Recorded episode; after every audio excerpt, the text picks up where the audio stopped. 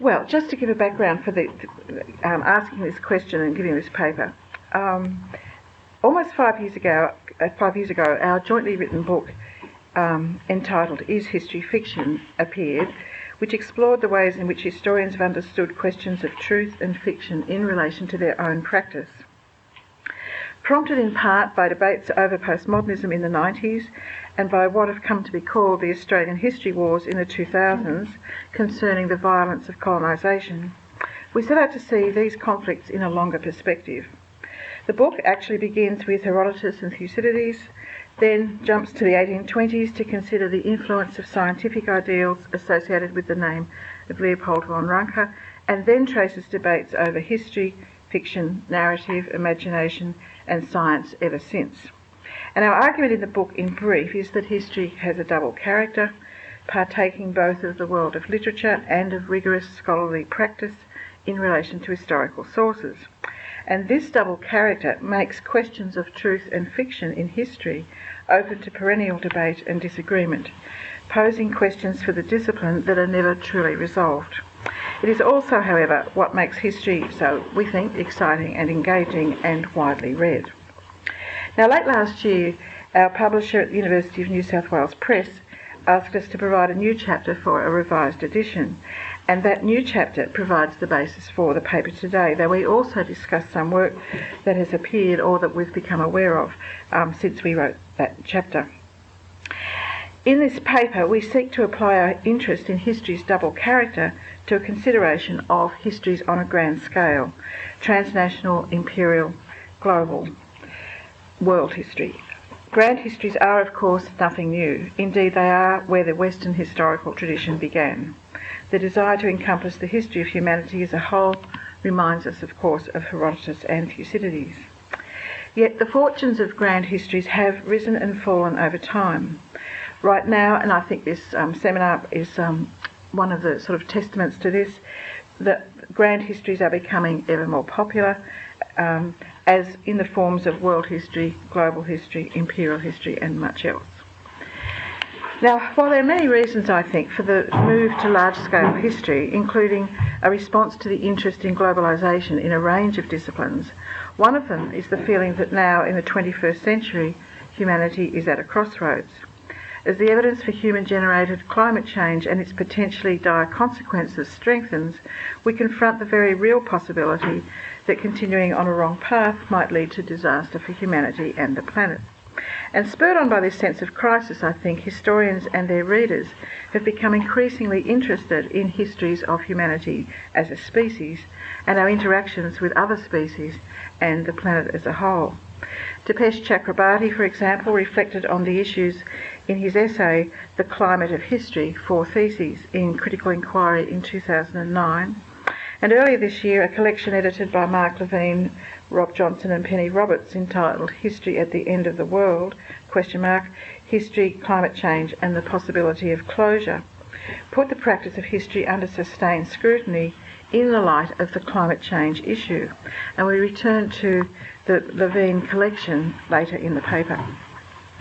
Now, these desires for history on a grand scale then have brought with them particular concerns when we consider questions of truth and fiction. They're not so much new concerns as old ones felt with a new urgency. One of these concerns arises from the fact that historians, like other scholars, necessarily rely on one another's work in a spirit of collective creativity, producing a surplus that no individual historian alone can achieve. In world history, the necessity to synthesize is even greater than in other fields, and so the question arises how can histories that rely so extensively on secondary sources maintain scholarly rigour? The rise of world history leads us also to ask whether it is possible, when writing histories of humanity as a whole, to retain a keen awareness of human difference and of one's own particular speaking position, and if so, how.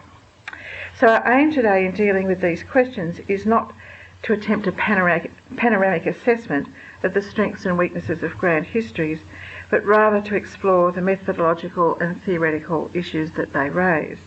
So, our focus is not so much on world history itself as on those texts in which world historians reflect on their own practice and on these kinds of issues. okay, my next section is called The Idea of World History, and I'm going to be talking about Arnold Toynbee. Now, in the Anglophone world outside the United States, university courses in world history were uncommon right up until the 1990s and are by no means universal even today.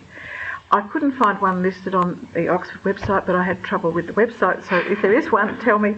Um, but I've been looking at various websites, and um, there isn't one at the University of Sydney either, where we teach. But though other Australian universities do teach courses in world history, or many, you know, about half of them, I suppose. Many historians have treated the whole project of world history with disdain, and some still do.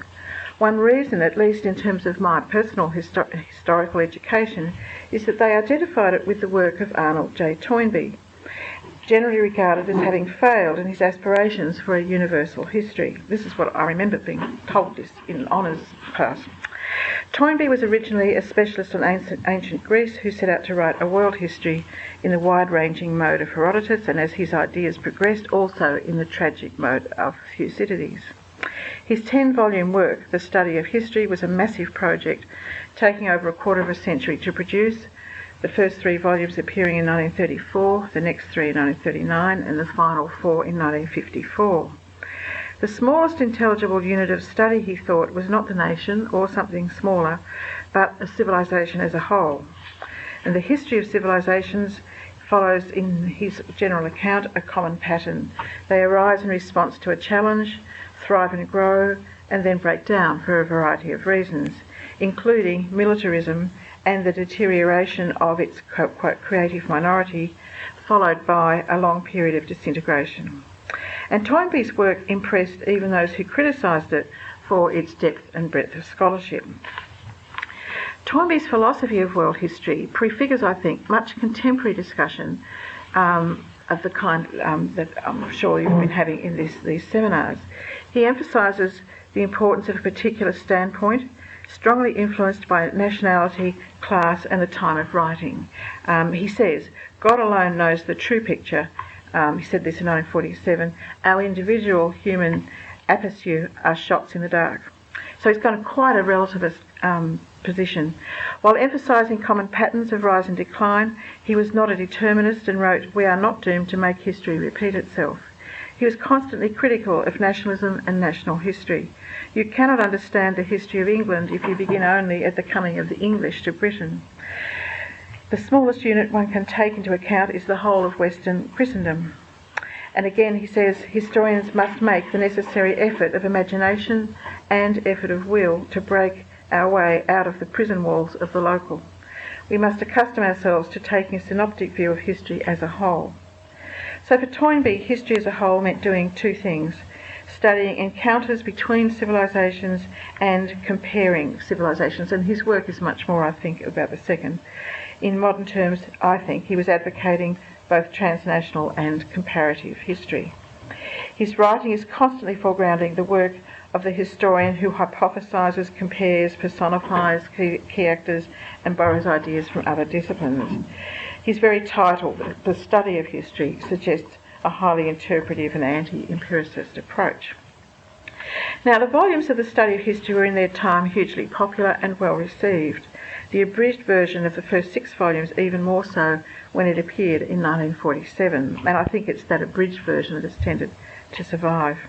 Yet criticisms began to mount in the late 1940s and early 1950s and some helped to form the basis of the later orthodoxy in professional history circles that Toynbee's project was a failure, perhaps a grandiose failure, but a failure nevertheless. Historians rejected the cyclical patterns that Toynbee saw in history, and many, like Pieter Geyl, I'm not sure how you pronounce it, were unimpressed by his hostility to nationalism.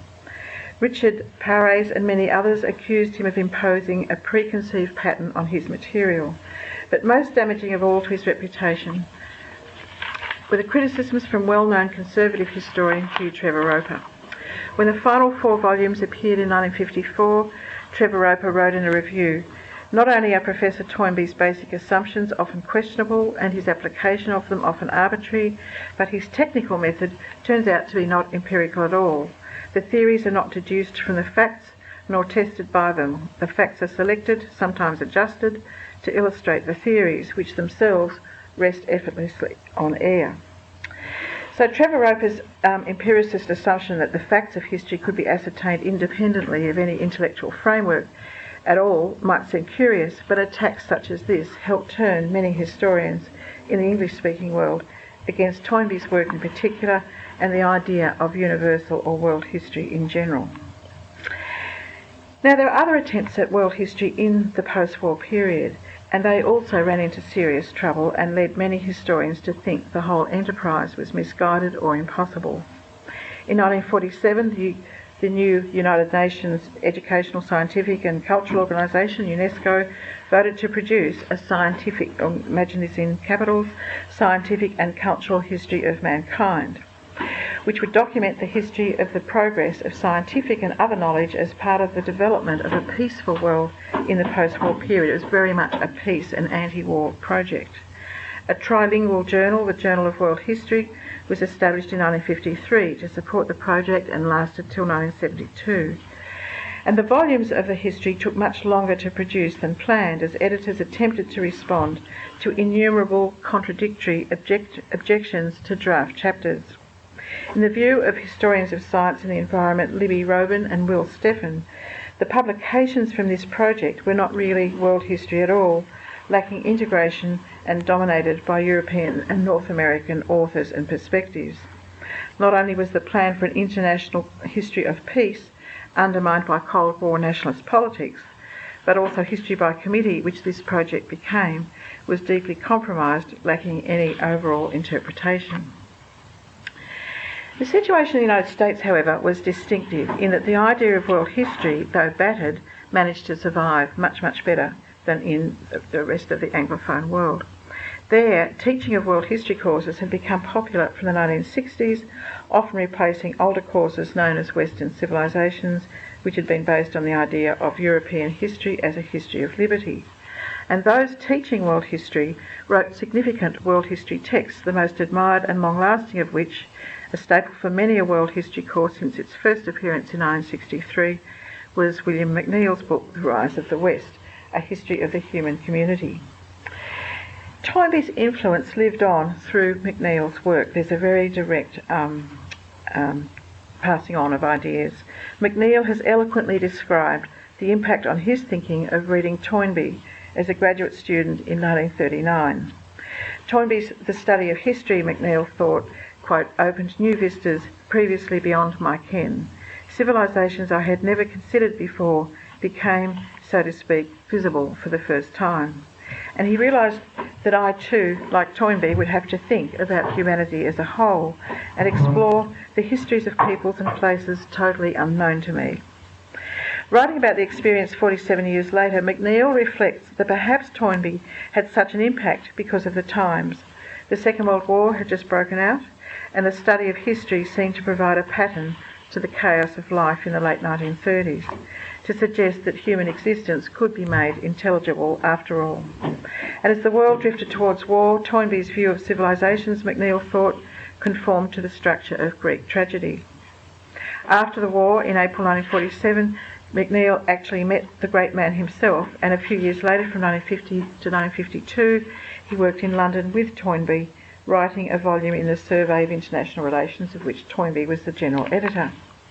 Now, on his return to the United States, McNeill began writing what was to become The Rise of the West, finishing it 10 years later in 1963. but McNeill's work, however, was somewhat different from Toynbee's.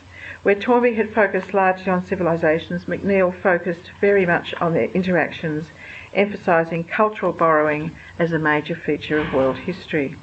So the rise of the West begins with the era of Middle Eastern dominance to 500 BC, moves on to the period of what it terms Eurasian cultural balance, 500 to 1500 AD, and ends with the era of Western dominance, 1500 AD to the present. 25 years later, in an autocritical retrospective, McNeill criticised his earlier work for, among other things, quote, its residual Eurocentrism and especially its lack of understanding of the primacy of China between AD 1000 and 1500.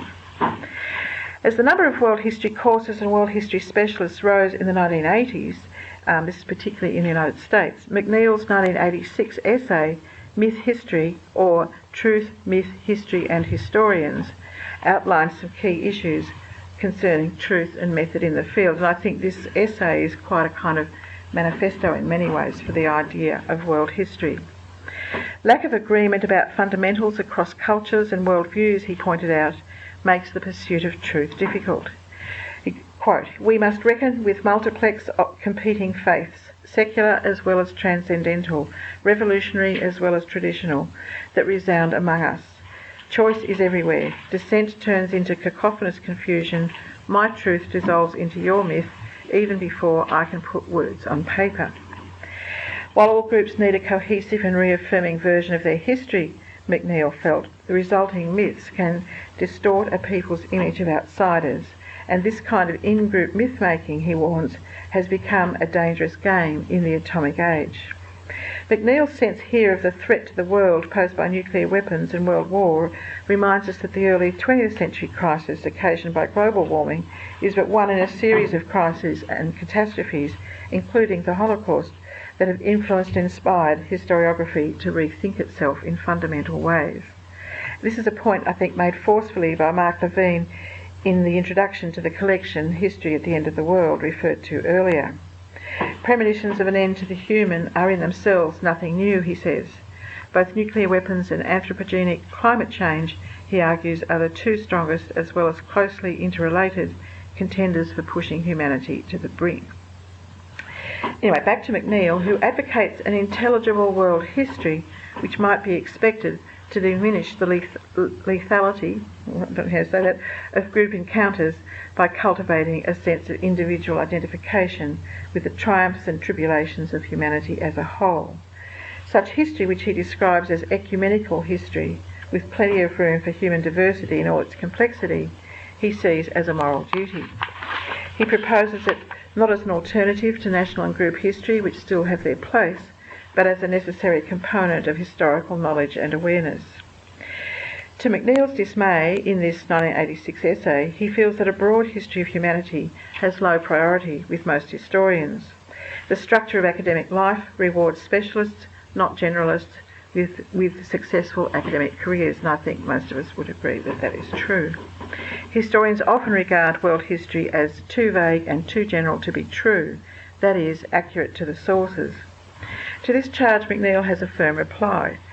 Historiography, he writes, that aspires to get closer and closer to the documents, all the documents and nothing but the documents, is merely moving closer and closer to incoherence, chaos, and meaningless.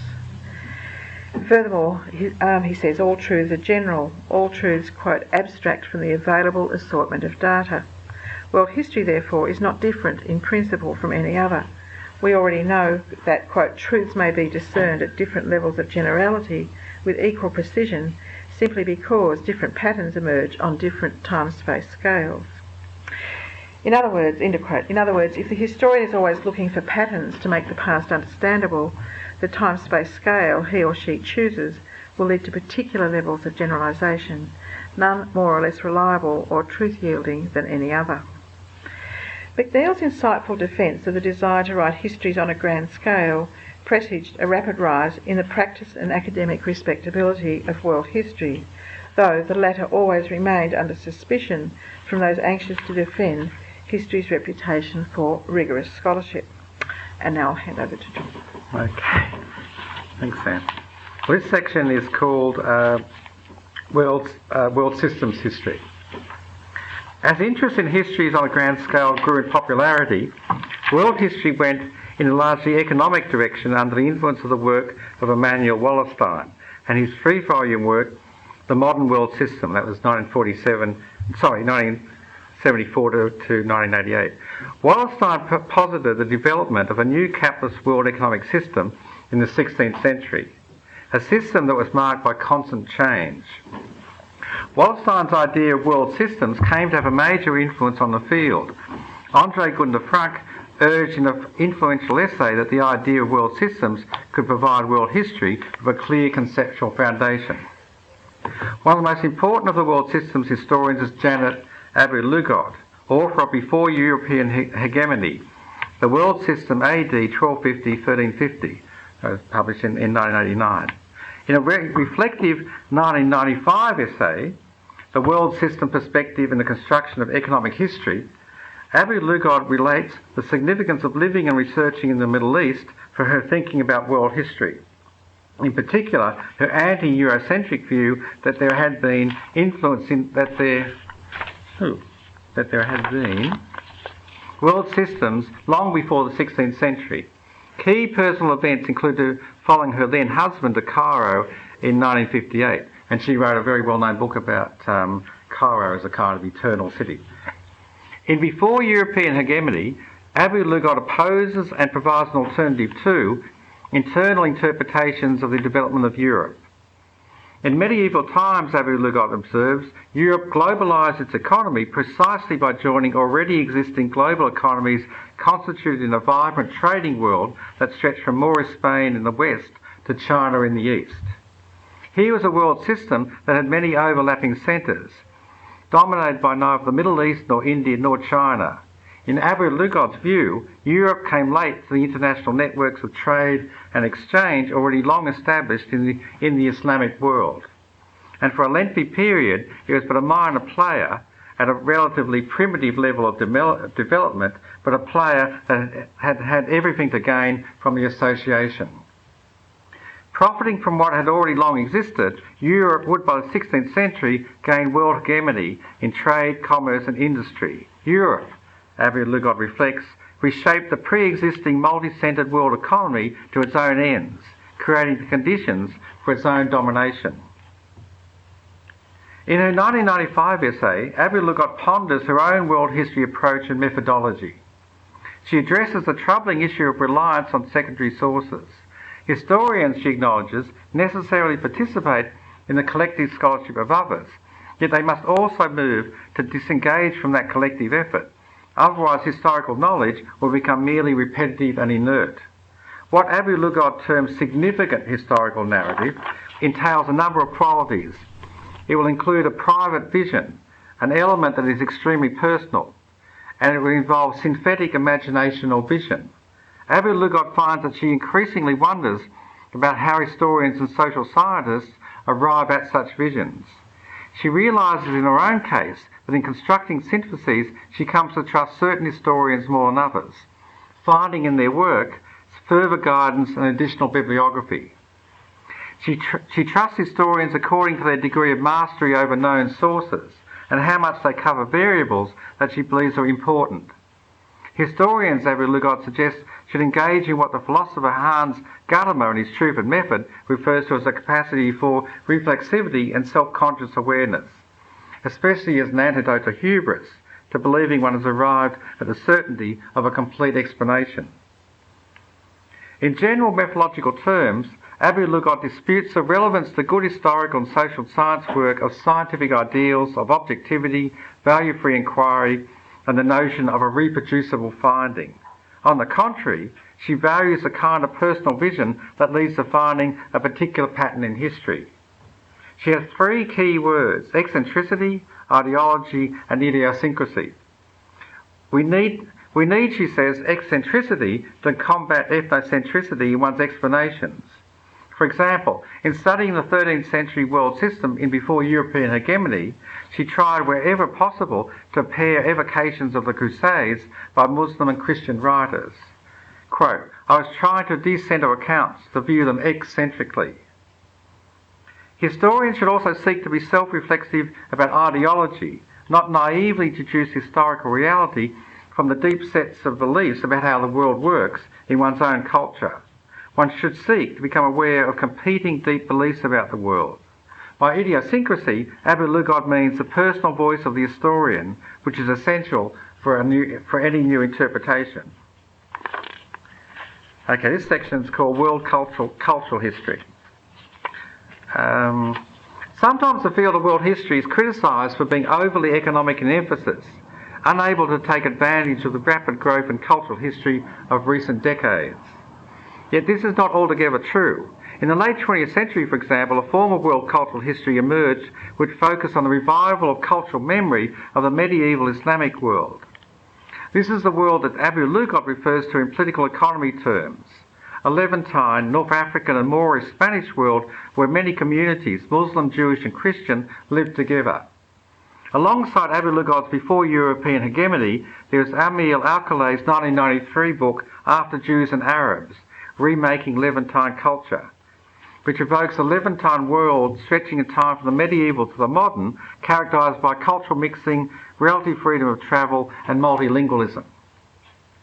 Addressing a prominent theme of Jewish history, Alcalay writes that for more than a thousand years, Jews, like Christians, protected peoples of the book, did not live in ghettos shared their lives with their Arab neighbours in intimate, intricate ways, enjoyed religious and cultural autonomy, and prospered in multiple occupations as artisanal workers, scholars, medical professionals, professionals traders, and administrators. Then, in 2002, Maria Rosa Menocal's book, The Ornament of the World, appeared. Subtitled How Muslims, Jews, and Christians Created a Culture of Tolerance in Medieval Spain, it points to the long and remarkable history from the 8th to the 15th centuries of Andalusia as a multi-religious and multi-ethnic part of Europe. In her evocation, the brilliance of Islamic Spain, in the pride of its power and even its fragmentation and dissolution, profoundly influenced and continues to influence Europe and world history in terms of sensibility, poetry, narrative, science, astronomy, mathematics, historiography, translation, religion, mysticism, architecture, and philosophy. And this section is called Hunter Gatherer versus Agricultural Societies. In the 1990s, Jared Diamond developed a quite different form of world history, one that owed a great deal to popular science, and his work came to be one of the best known of all. A physiologist by training and an expert ornithologist ornithologist of New Guinea's rich bird life, Diamond began writing books of world history in his 50s. His most well-known books are The Rise and Fall of the Third Chimpanzee, that's 1991, Guns, Germs and Steel in 1997, and Collapse, How Societies Choose to Fail or Succeed in 2005. Diamond draws on his knowledge of the evolutionary behaviour of various species to speculate on the character of humanity and its impact on the natural world since its emergence in the mists of time its achievements and failures as a species, and the threat, and the threat in its very evolutionary success that po- uh, it poses to itself, to other species, and to the planet. In the rise and fall of the third chimpanzee, with its pessimistic title concerning the trajectory of humanity as a species, Diamond questions the conventional progressivist view that situates agriculture from its origins in the Near East around 8000 BC as a sacred milestone in humanity's march towards civilization. On the contrary, he says, we should return a mixed report card on the introduction of agricultural society into history, noting some gains and many losses for humanity. Not least of the losses are the introduction of what he refers to as crowd epi- epidemics like cholera, measles, tuberculosis, leprosy, smallpox, and bubonic plague, diseases that could not survive and persist in small scattered bands of hunters and gatherers who often shifted camp, but could thrive in sedentary living and cities. The new method of food production broke with the patterns of egalitarianism that generally characterise hunter-gatherer societies, since the appropriation and control of stored food led to class divisions. The specialisation afforded by agricultural societies also introduced standing armies of professional killers at the end of the Ice Age, the choice by some hunter-gatherer groups to adopt agriculture led to a new global force for destruction. Hunter-gatherers were forced out of all areas of, the world that farmers wanted, and persist not only in the now persist now only in the Arctic, deserts, and some rainforests. In Diamond's enormously popular next book, Guns, Germs, and Steel, he opposes racial explanations for human behaviour against the idea that some peoples developed agricultural society uh, while others did not because of the greater intelligence and adaptability of the former, Diamond argues that the development of agriculture is only possible when domesticable plants and animals are available. In many parts of the world, such as Australia or sub-Saharan, sub-Saharan Africa, there were no or few domesticable animals, so one of the foundations of agricultural society was missing. By contrast, the vast landmass he refers to as Eurasia is favoured by having most of the domesticable animals and plants on the planet. Diamond's work reminds us that the continuing rise of Indigenous history, alongside the increased political visibility of Indigenous peoples around the world, has had major implications for the practice of world history. One of the major figures in making these connections is Hugh Brody, an anthropologist, writer, and documentary filmmaker who has lived for years with communities in Canada researching land claims and Indigenous rights. In The Other Side of Eden, Hunter Gatherers, Farmers, and the Shaping of the World, he published in, in 2000, Brody seeks to pass on to readers, quote, what hunter gatherers can teach us not only about their own particular human genius, but also human history. There are lessons to be learned from the hunter gatherer world that go to the core of who we are as human beings. He intends his book to be a search for what it has meant and can mean to be a human being. Like Diamond, Brody puts the, the coming of agricultural society under severe examination. In world history terms, Brody asks, who were the nomads, farmers or hunter-gatherers? And then I'll quote a passage here from, from Brody. A crucial difference, he says, between hunter-gatherers and farmers is that one society is highly mobile, with a strong tendency to, be, to both small and large-scale nomadism, whereas the other is highly settled, tending to stay firmly in one particular area or territory. This difference is established in stereotypes of nomadic hunters and settled, and settled farmers. However, the stereotype has it the wrong way round. It is agricultural societies that tend to be on the move. Hunting, hunting peoples are far more firmly settled. This fact is evident when we look at these two ways of being in the world over a long time. End of quote. Brody is suggesting that a major force for genocide, violence, destruction, and cultural loss in world history is the relentless movement of agricultural pastoral societies, so recent in their appearance into the areas of the world where hunter-gatherer, hunter-gatherer groups have lived for many thousands of years. Consciousness of belonging and attachment to place is a powerful theme as well of Australian Indigenous historical practice. The Indigenous academic and public intellectual Marcia Langton, in her 1998 book Burning Questions, probes conventional Western attitudes, including scientific attitudes to hunter-gatherer peoples in relation to ecology and the environment. Like Brody, Langton wishes to question Western agriculturalist myths of evolutionary ascendancy. Her focus is on tropical North, northern Australia, where she points out, relatively unscathed by white colonisation compared to the rest of the continent, there's been a continuous hunter-gatherer presence for tens of thousands of years.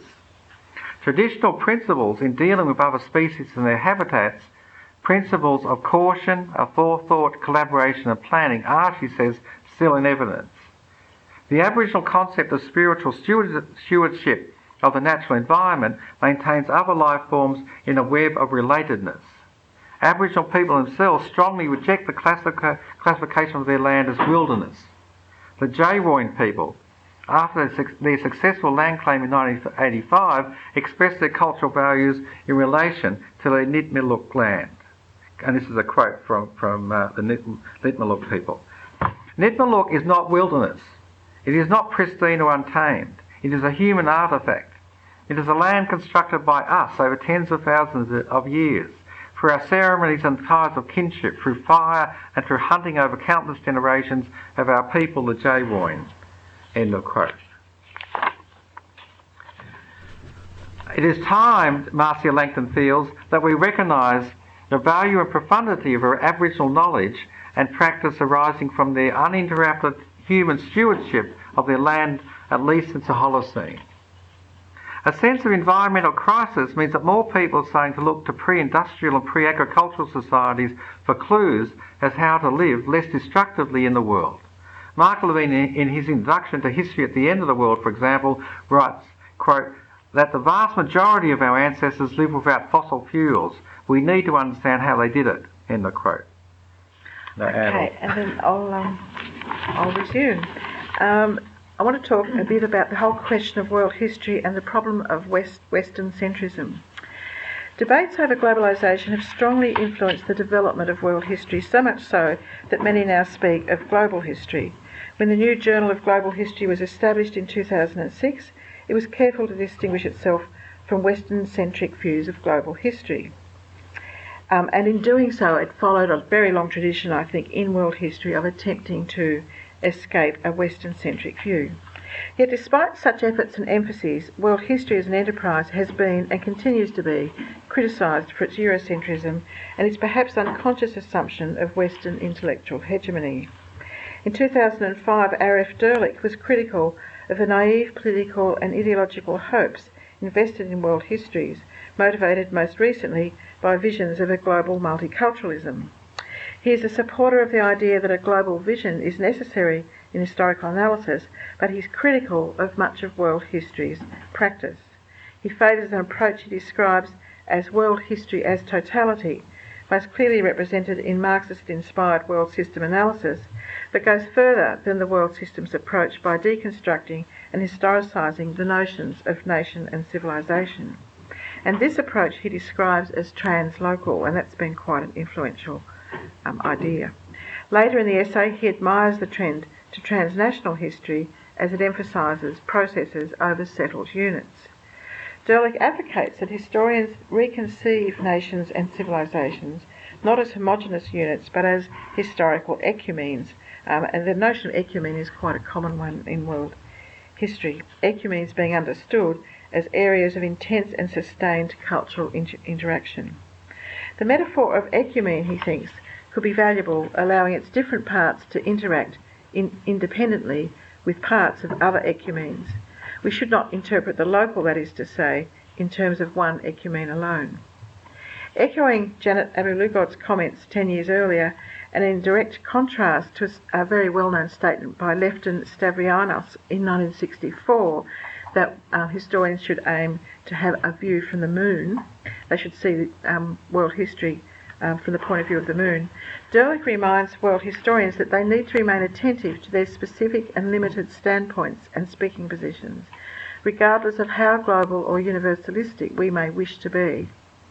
As a result, he says world history can be written ultimately only as historiography, as an account not just of different conceptualizations of the world, but also of different ways of conceiving the past.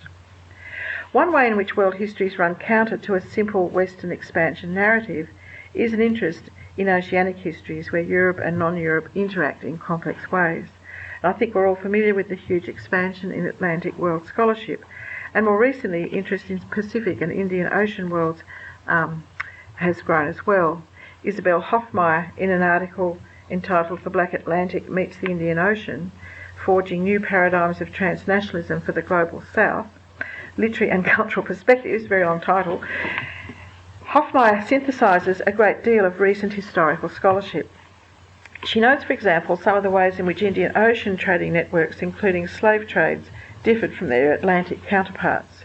Islam provided the dominant idiom of public life in most coastal cities, and the Indian Ocean slave trade, quote, was largely female, not male. It involved predominantly household slaves rather than plantation workers. The boundaries between slave and free were much more blurred, and the association of race and slavery did not exist in, in any marked form. Indentured labourers could become settlers, blurring another distinction that was much sharper in Atlantic contexts. And so she's, um, I think she's a very interesting example of, of this whole trend to um, oceans or spheres um, in, within world history. The last um, form of world history I want to talk about is environmental history. The desire to bring the sciences and history close together is evident in the growing field of environment, environmental world history. Arnold Toynbee himself came late in his life to value the ecological dimensions of history, and his book, Mankind and Mother Earth A Narrative History of the World, was published posthumously in 1976. He'd come upon the idea, however, too late in his own life to pursue it very thoroughly, and it was up to others, I think, to develop the field. Given their close association with the natural sciences, environmental historians have become interested in questions of historical truth and representation, and the nature and status of their own knowledge. The American environmental historian William Cronon ponders in a 1992 article A Place for Stories, Nature, History and Narrative, which is much quoted in the environmental history world, the implications of narrative theory for environmental history. Environmental historians, he, he, explains, work closely with natural and social scientists and yet also strive to retain their commitment to narrative. quote, when we describe human activities within an ecosystem, we seem always to tell stories about them. Sounding very much like Hayden White, I think he continues, when we choose a plot to order our environmental histories, we give them a unity that neither nature nor the past possesses so clearly. Environmental histories, he says, can be tales of progress or destruction, mastery over or defeat by or transformation of nature. And he concludes by asking, on the grandest scale, what is the mutual fate of humanity and the earth? And we alluded to this at the very beginning of this paper. Since 1992, the sense of environmental crisis has grown. When he wrote that essay, I think, yep, the sense of environmental crisis has grown, so that environmental histories have become increasingly narratives of destruction and danger. Australian environmental historian Tom Griffiths points to environmental history's contemporary sense of crisis about the human ecological predicament. And Griffiths also notes the fit between world and environmental history, since environmental history frequently makes more sense on a regional or global scale than it does on a national one. The best known example of this mood in environmental history, we've already mentioned Jared Diamond's 2005 book, Collapse How Societies Choose to Fail or Succeed. And that book is a study of how and why some societies collapse and others do not, with special attention to environmental factors. And it ranges widely from Easter Island to Haiti, from Iceland to Australia. Now, sharing Diamond's concerns but working in a very different mode is a collaborative project launched in 2005 called The Integrated History and Future of Peoples of People on Earth, the IHOPE project. Under the auspices of the International Council of Scientific Unions, an international group of scientists directly concerned with the effects of human-induced climate change is seeking to map biophysical and human system change over the last 100,000 years. And the first major publication of the project, a large multi-authored collection of essays, edited by Robert Costanza called Sustainability or Collapse, appeared in 2007. And one of the contributors to the project is Paul Crutzen, the scientist who in 2000 coined the term Anthropocene to describe the epoch we have now entered in which humans are changing the climate. While there's room for argument as to when the Anthropocene began and the Holocene ended, Crutzen nominates the invention of the steam engine in 1784 which led to the rapid growth of carbon dioxide and methane concentrations in the late 18th century. And the idea of Anthropocene has attracted attention and strengthened desires for an integration of biophysical and human history. For Libby Robin and Will Steffen in their fascinating article, History for the Anthropocene, the lesson to be drawn from the failure of the post-war UNESCO World Historical Project that we referred to earlier is that any history of humanity needs to be reflexive and transparent about why we need such a history and open-minded about who we are. Like many of the historians we've surveyed, surveyed, they see this kind of history as morally necessary, as being in the service of human cooperation in the interests of the planet. Global change, they urge, demands loyalty not to country but to earth. And history, they conclude, uh, quote, has never been more important.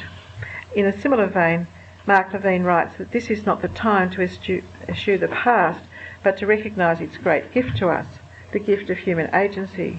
We can be passive spectators at the self-inflicted demise of our species, or we can be, like the great social movements of history, true visionaries who through our own actions may yet heal the world. So these historians of um, very high moral seriousness.